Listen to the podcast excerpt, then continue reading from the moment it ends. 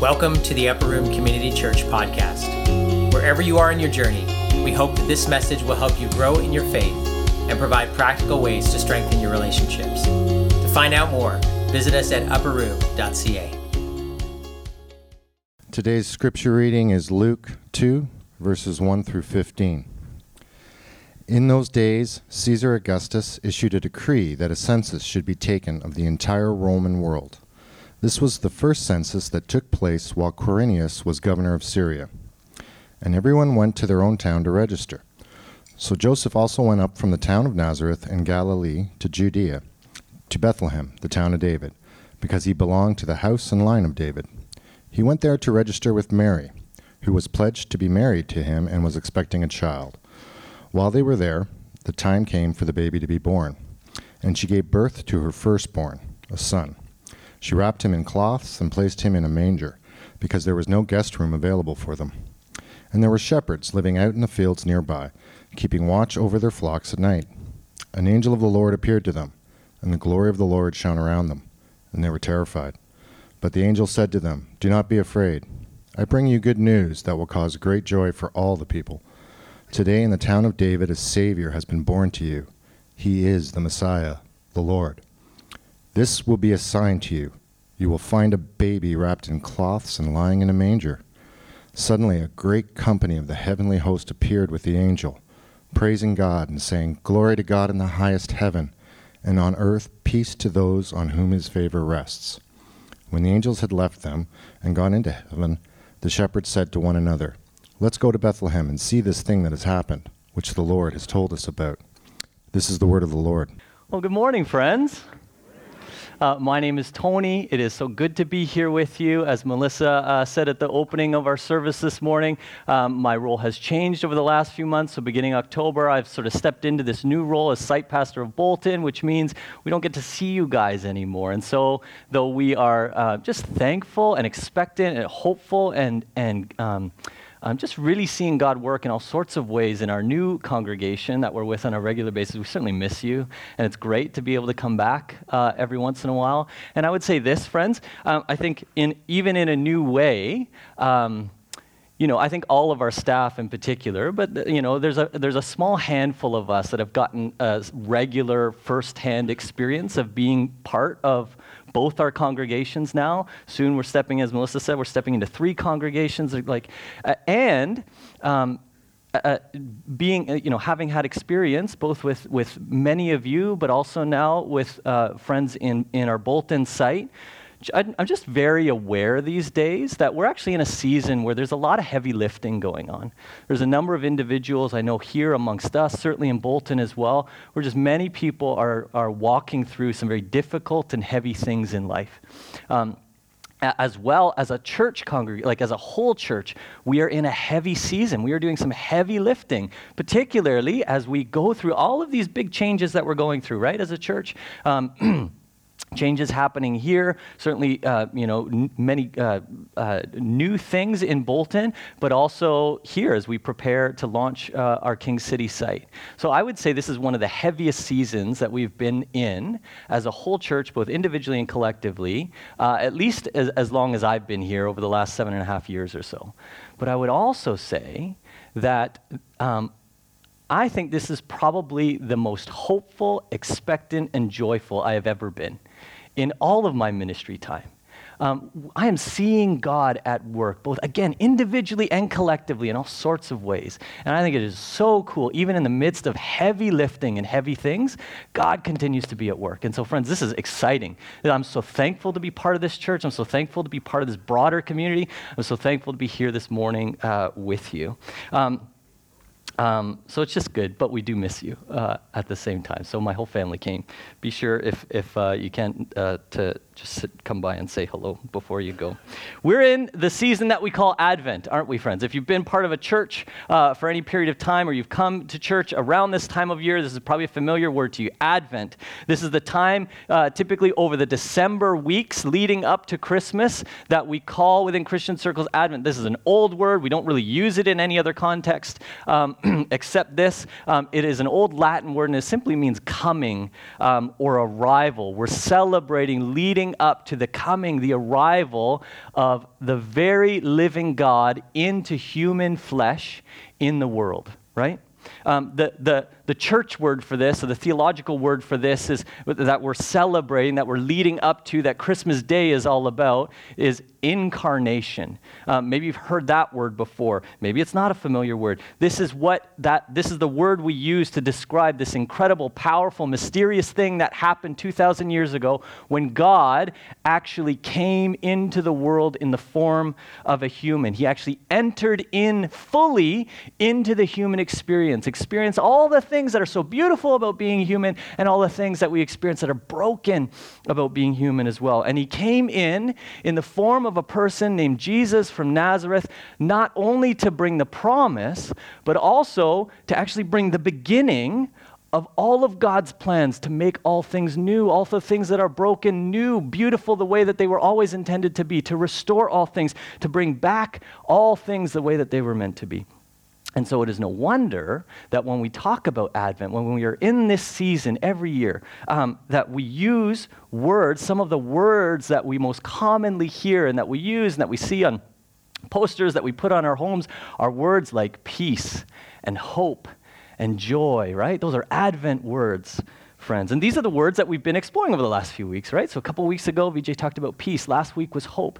This morning, we're going to talk about joy. And we're to, we're, we're, we're, we're using this Advent season for us as a community to explore what these words are all about, to explore the fact that these are actually Jesus' words. He came into the world to bring peace right? In the midst of all of the chaos and the conflict and the turmoil that we often find ourselves in, that we see both inside of us but also all around us. He came into the world to bring hope, Right? Vij last week talked about the fact that Jesus came in as a light into the darkness. We see darkness all around. That is often our experience darkness, difficulty, um, all of these things. And Jesus came in to be a light of hope, like the dawn rising in the morning after a, a night of darkness. And certainly, He came in the world to bring joy in the midst of difficulty and despair and loss. Jesus actually came in in the midst of those things to bring joy.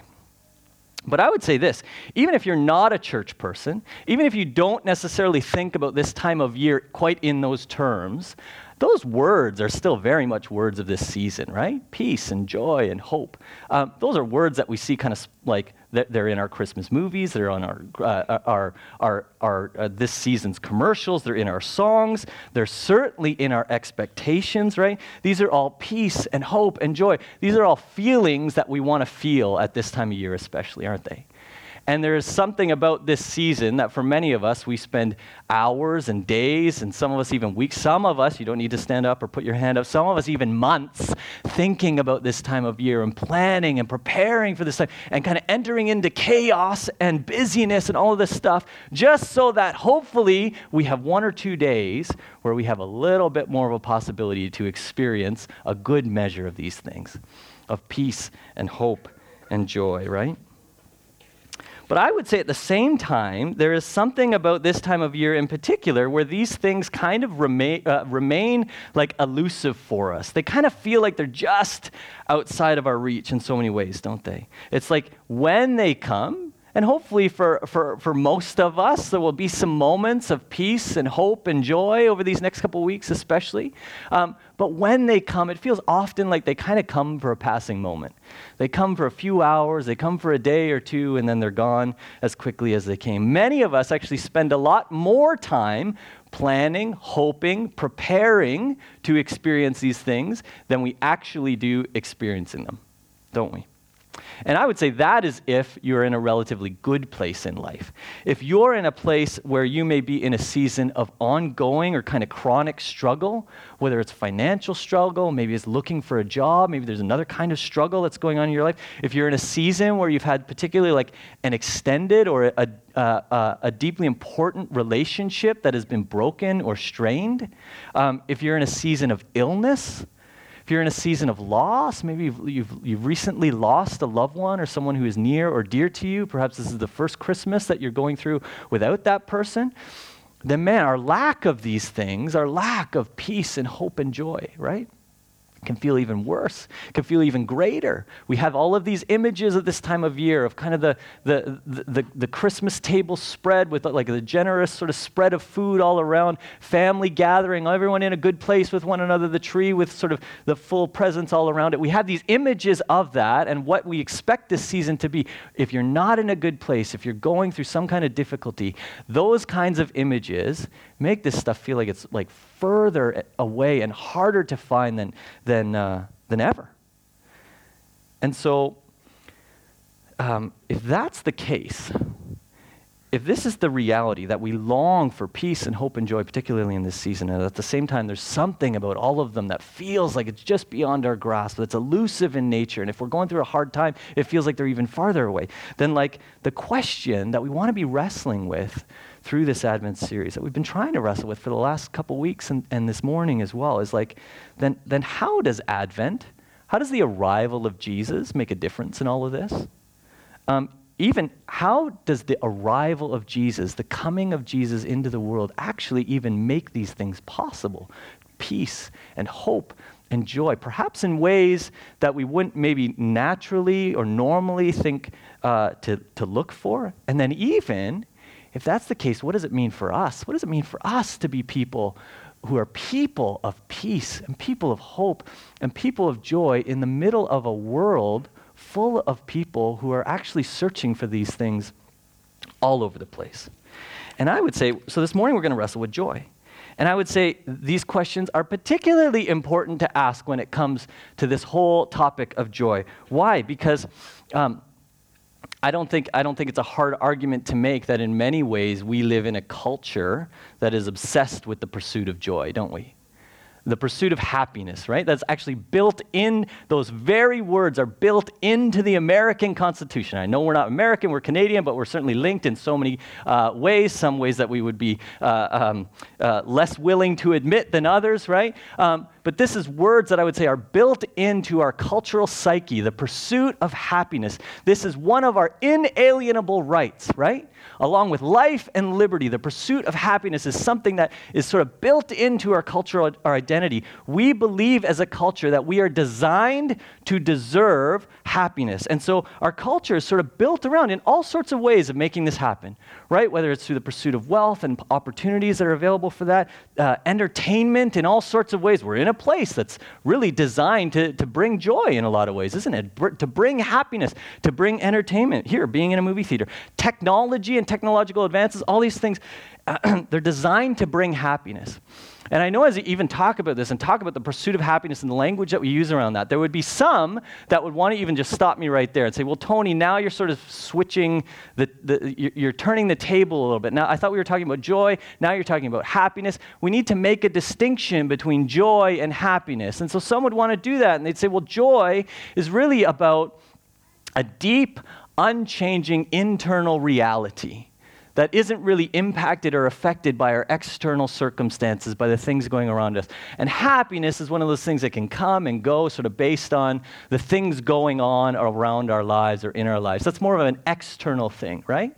And so some would want to make that distinction and say that the kind of stuff that Jesus brings is more about joy and this internal reality than it is the external things. And I would say, okay, in, a lot, in, in some ways at least, I think that can be a very helpful distinction for us to make. But at the same time, I would say, man, okay, that's a gift from God, right? That's a gift if you have a deep, internal, unchanging joy going on in your life, no matter what external circumstances are going on in your life. But I would also say, you know what, if you've got some external things going, if you've got the circumstances of your life or are things that are good and that are bringing joy into your life, man, that's also a gift from God, isn't it?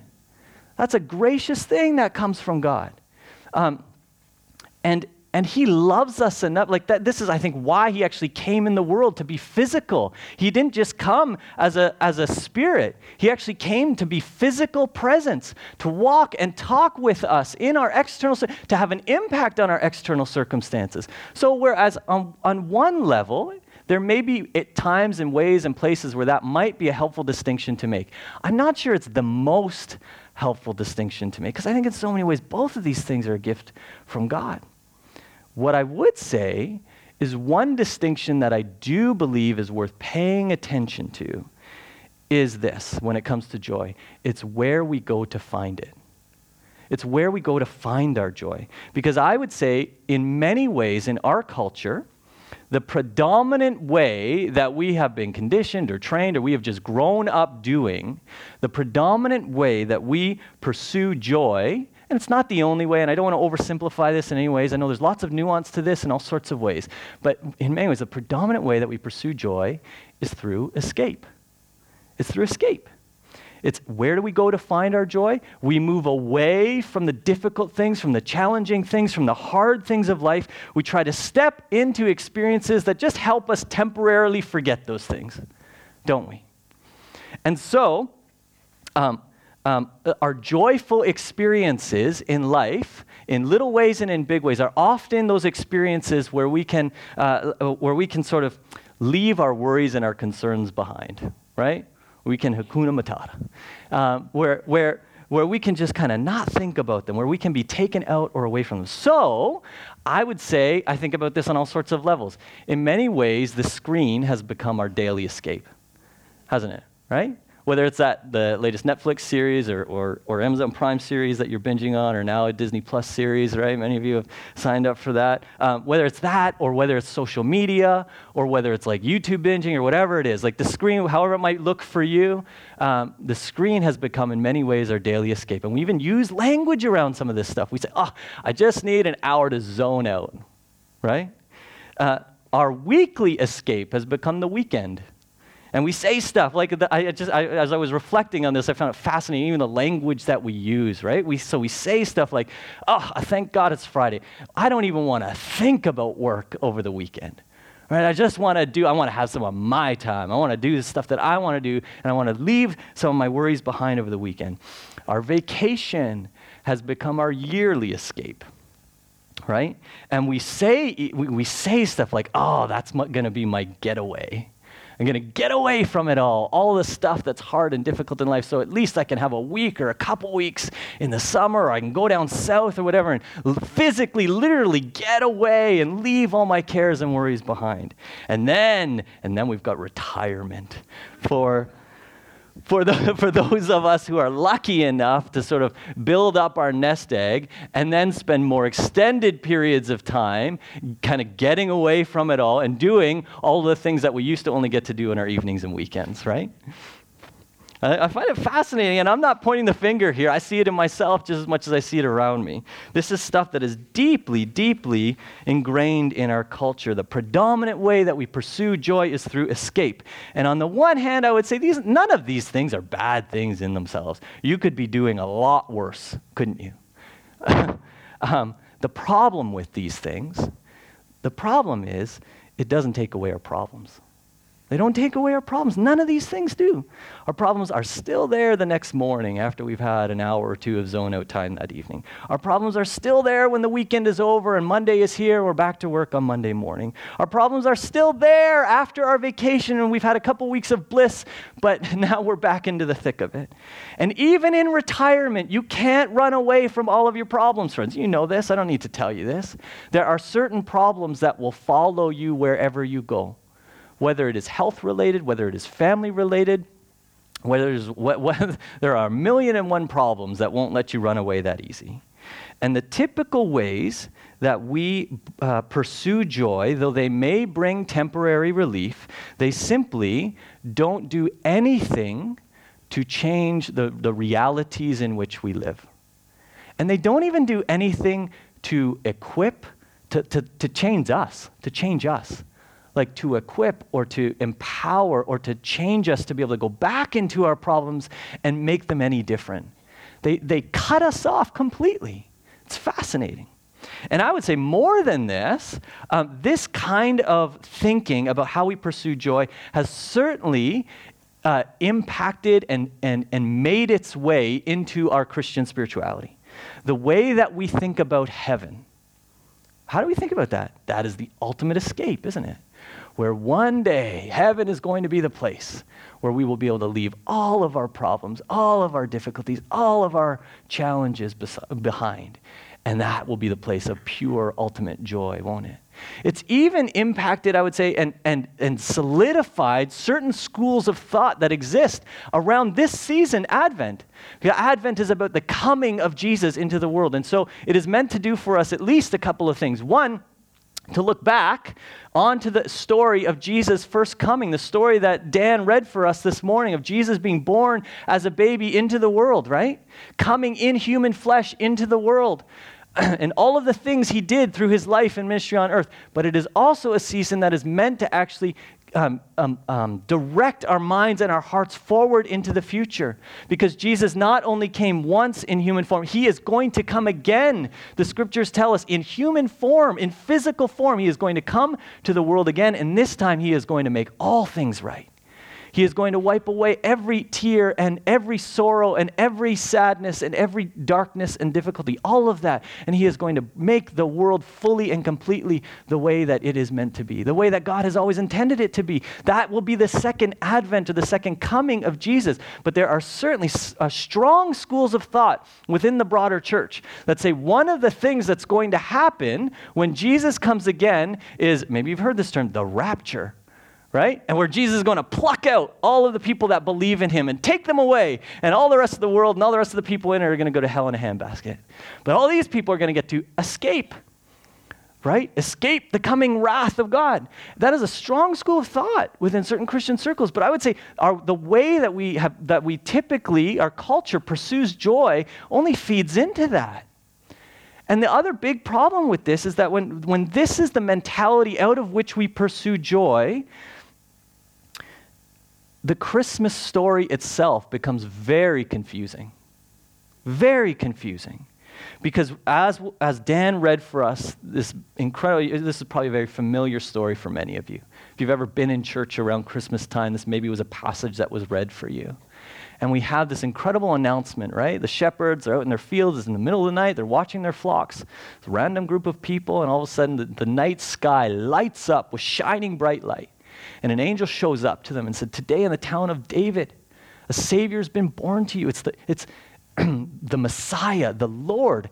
And he says, This, oh, and, and, and he says, I bring you, I bring you good news of great joy for all people. That's what the angel said.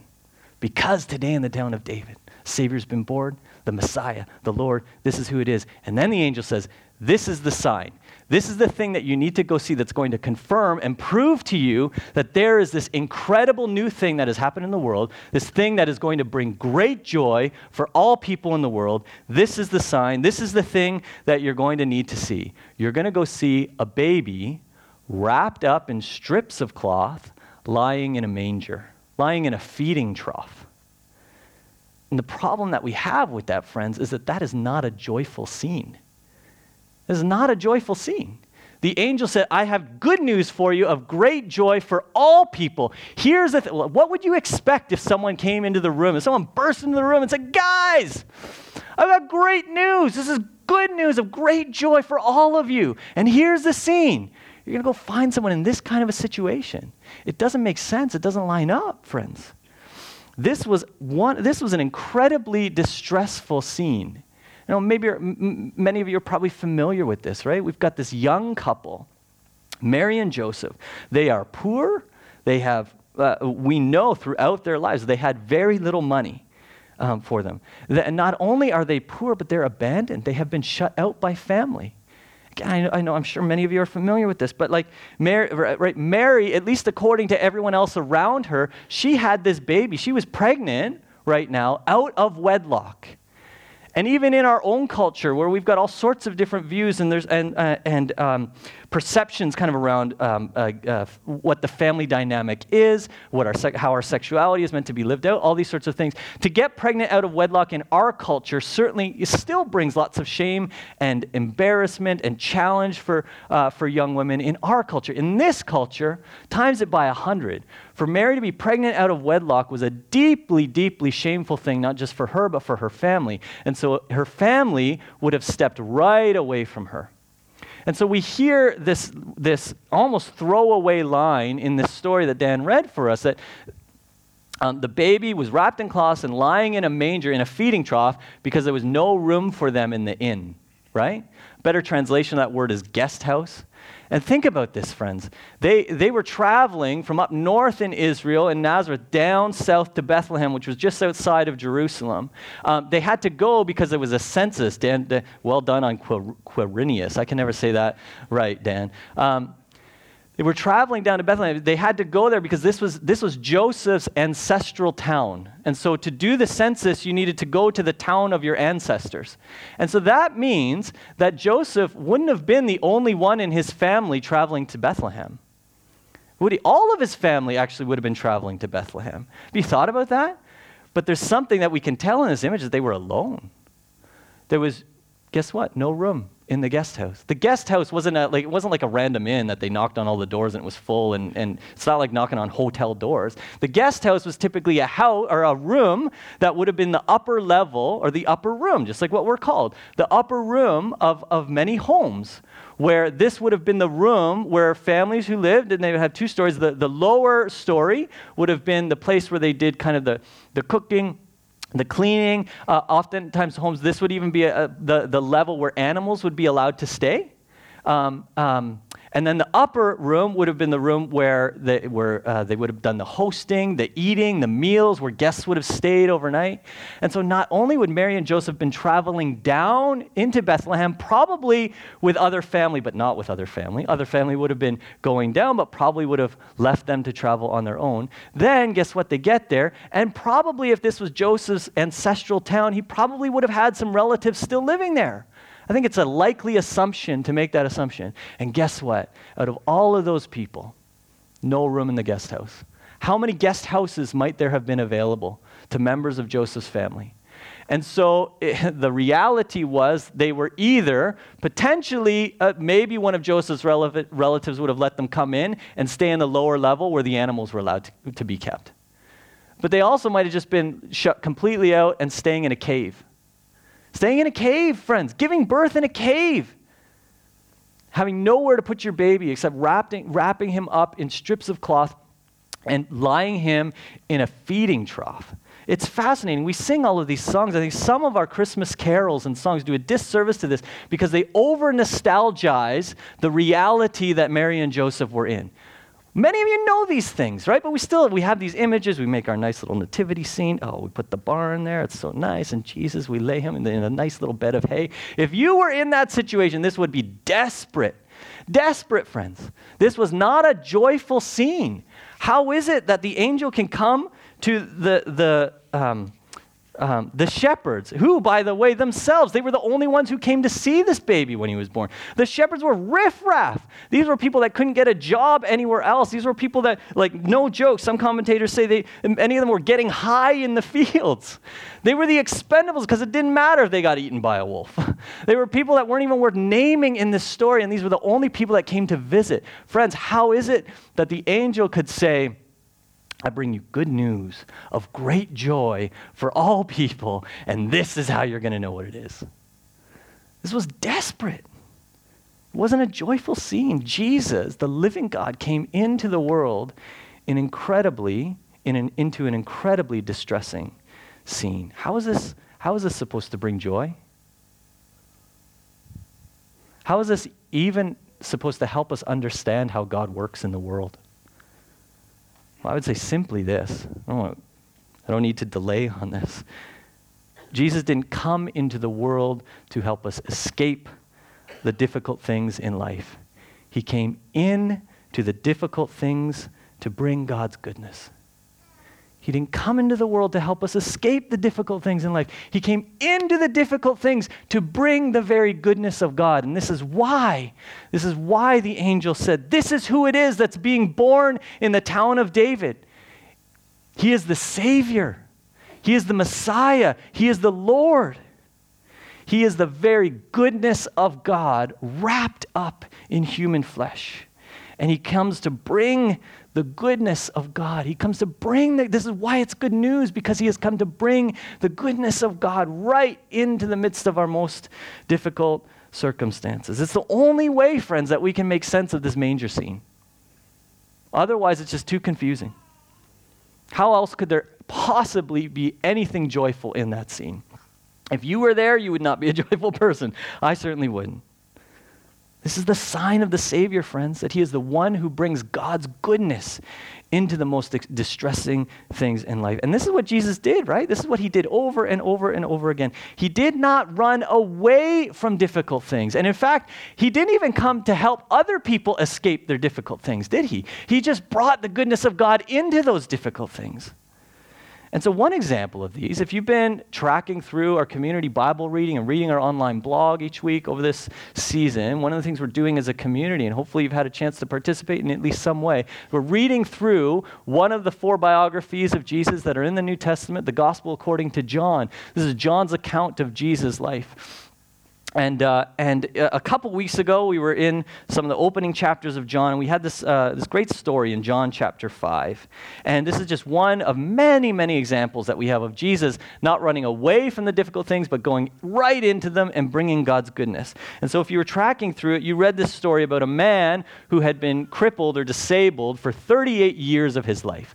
So it, it, probably means he was older than, than 38. Maybe something happened at some point early on in his life where, where he, he uh, uh, maybe an accident or we don't know, who knows, but he had been crippled, it says, for 38 years. And he was in Jerusalem um, the capital of Israel, and there was a pool in there. And, and the, the belief about that pool was every once in a while, an angel would come and stir up the water in that pool. And when the water was stirred up, if you were crippled or sick or disabled or something, um, had something, some kind of illness, the first one to uh, step into the pool or jump into the pool after the waters had been stirred up by that angel, they would be healed. And so Jesus comes up to this man and he's lying next to the pool. And he says, Do you want to be healed? And all the man, he, he is so desperate, he couldn't even say yes.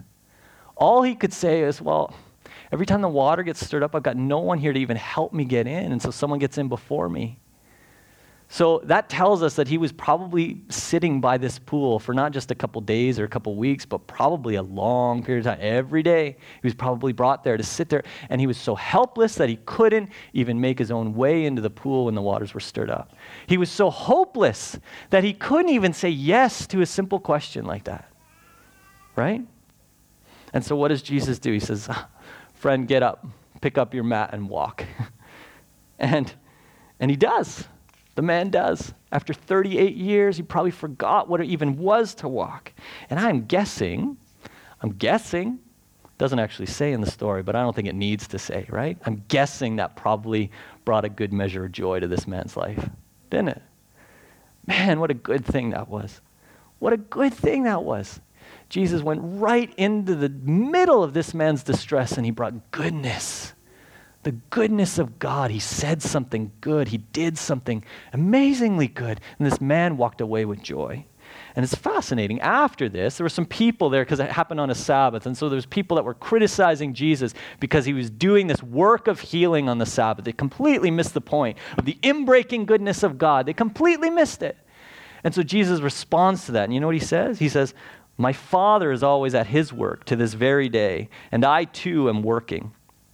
For the Father loves the Son and shows him all he does. Yes, and he will show him even greater works than these, so that you will be amazed. So that you will be amazed. This is the work of God that Jesus came to do. He said, The Father is always at work. And so this is my work too. This is the plan. This is the work. This is the thing that God is doing in the world. He is going into the midst of the dark and difficult and distressing things and bringing His goodness. And so Jesus said, That's what God is about. So that's what I'm about. And guess what? When you see these things, you're going to be amazed. That's a joy word, friends. Right? When we see the goodness of God breaking in, that's joy. We're going to be amazed.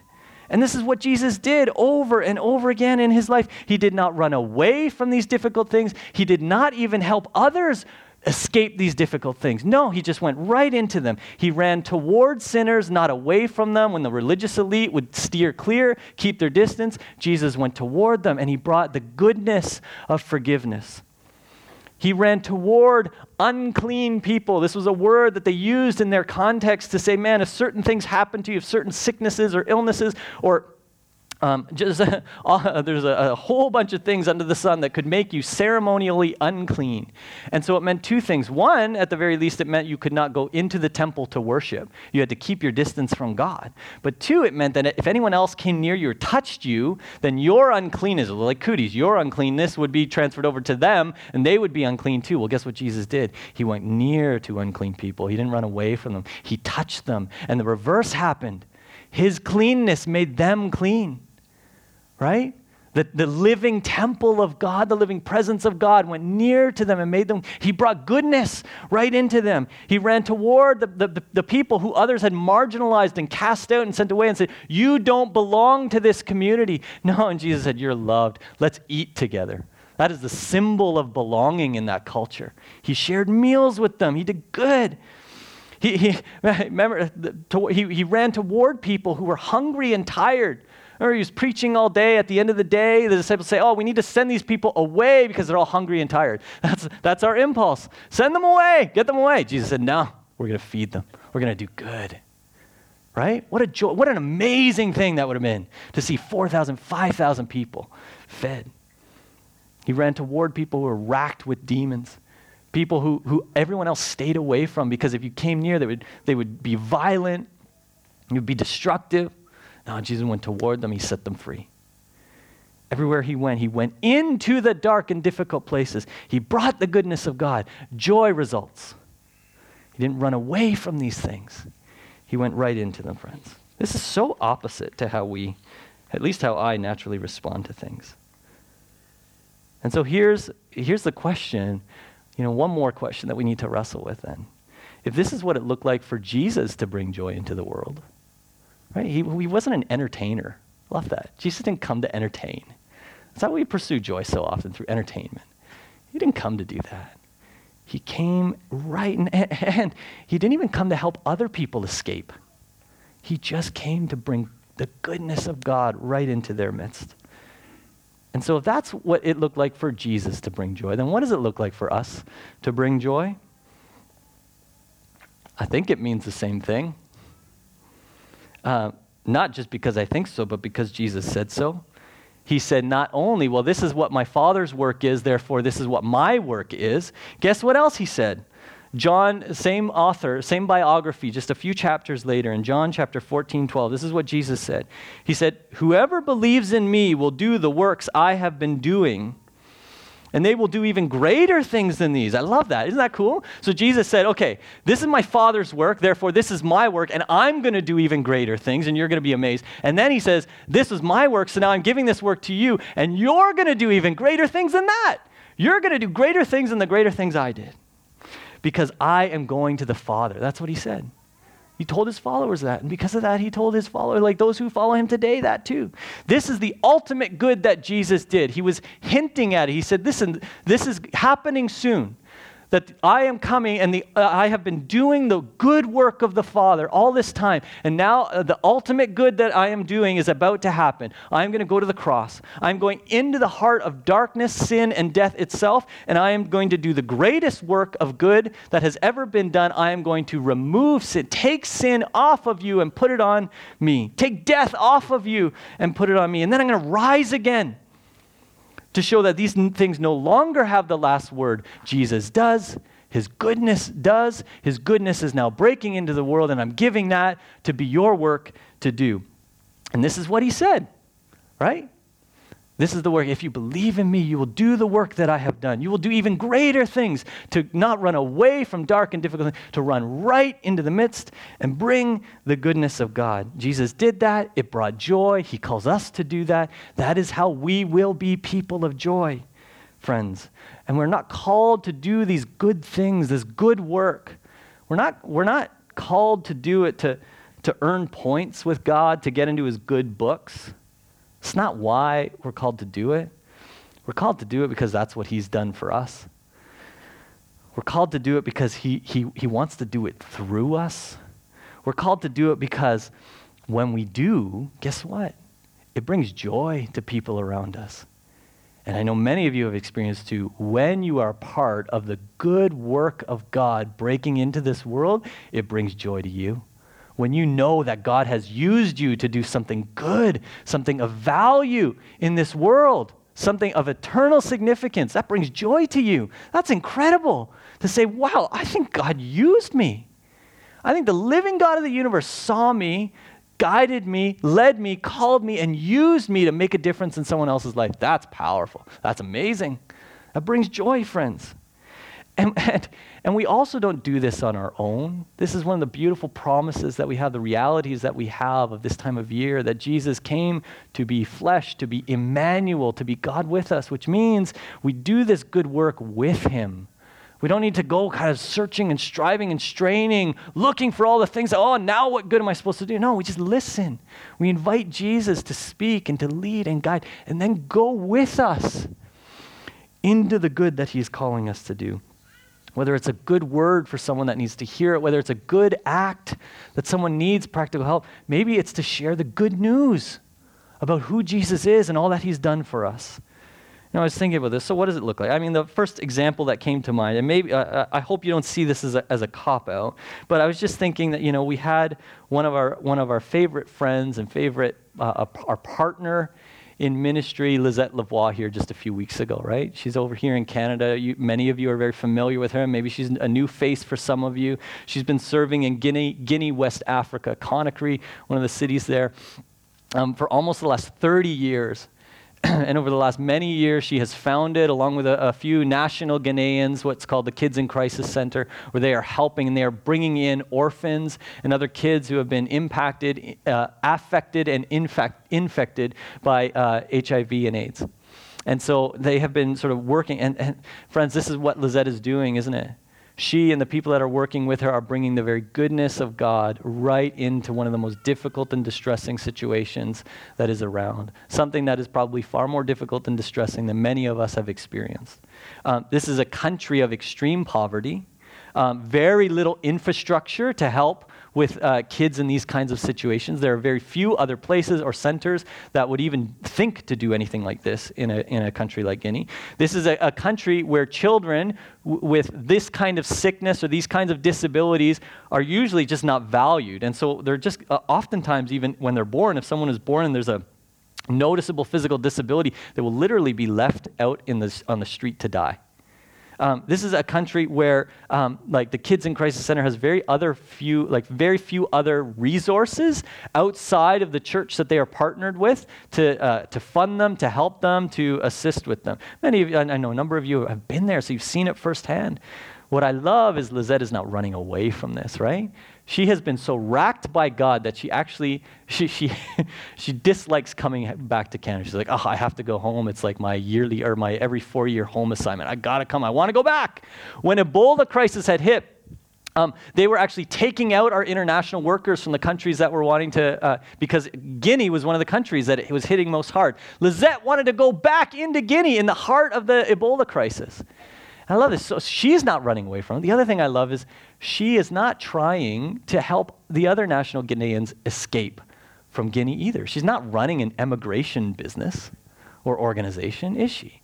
She's bringing the goodness of God right into their midst. And I love the story that she told a couple weeks. I assume she told it here too, but she talked about the fact that they, they've got the, these new Ghanaian national soccer jerseys and they bought every single kid who's part of the center a brand new Ghanaian soccer jersey. And You know what she said? At least she said this in bold. I don't know if she said it here. But she said, when all of our kids put their jerseys on and they started walking around town, you know what happened? The people outside the center, people who lived around town, they saw all these kids and they were amazed. They were amazed because they're doing this goodness. They're bringing practical care, they're bringing emotional care, they're bringing relational care, they're bringing spiritual care. They're saying, look, all of this is actually an extension of what Jesus came to do. You need to know Jesus because this is why he came. Love it. And you know, on the one hand, I think we could say, well, okay, that's a bit of an extreme example. That's like way over there. That's you're talking about a missionary, of course, so you're going to get a story like that from a missionary. Well, I would say this: if it can happen there, in that kind of a situation, surely it can happen here, can it? Surely it can happen in our situations, in our relationships, in our spheres of influence. And so, over the last few weeks, we've been trying to um, just incorporate a little bit of a personal reflection time in this. And so I want to do this. Like, like, what does it look like for us? For you and for me as Jesus people to not run away, to not, maybe you're even thinking about what, what these next couple weeks hold for you. Maybe you know that you've got to go into a difficult or dark or distressing experience or family gathering or whatever it might be for you. Um, maybe you're not looking forward to that. Do we ever ask the question, Jesus, what would it look like for me to bring your goodness into that situation? I don't ask that question near, nearly often enough. It was one of the things I was convicted with as a, just praying and reflecting and preparing for this. So I want to take some time and just do that with you. Just have a bit of a time of just listening to Jesus. And, um, and to say, you know, instead of trying to escape or run away or get away from these things, what might it look like for us to bring the goodness of Jesus right into those? So take a moment with me. If you want, you can close your eyes. And just ask Jesus, like Jesus, or, or maybe you can tell him, you know, where is there a dark, difficult, distressing reality in me or around me right now? Maybe it's with a family member. Maybe it's with a work situation. Maybe it's a health issue. Maybe you know what it is. If you don't, Jesus does.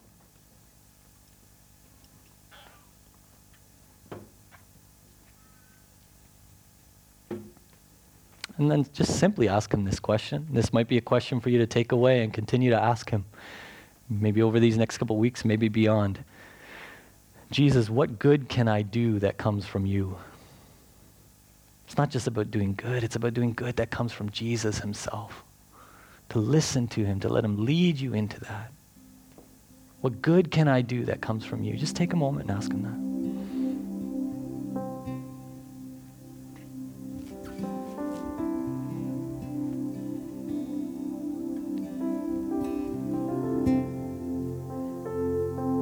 So maybe that's a, a word of encouragement for someone. Maybe that's to help meet a practical need. Maybe that's to be a listening ear. Maybe that's to extend the offer of forgiveness for the first time into a situation.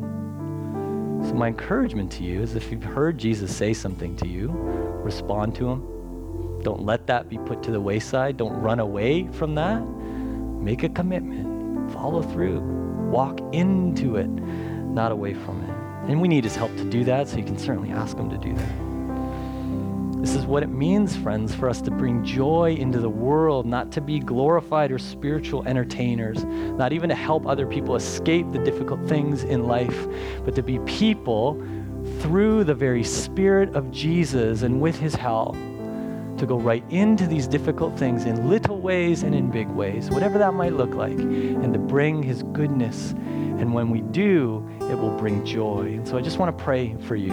Maybe there's something specific on your mind and your heart. And so as I pray, you can even just be lifting that up in prayer as well. That man, He would show us what it looks like to bring people of goodness that bring great joy for all people because that's what He has done for us. So let's pray.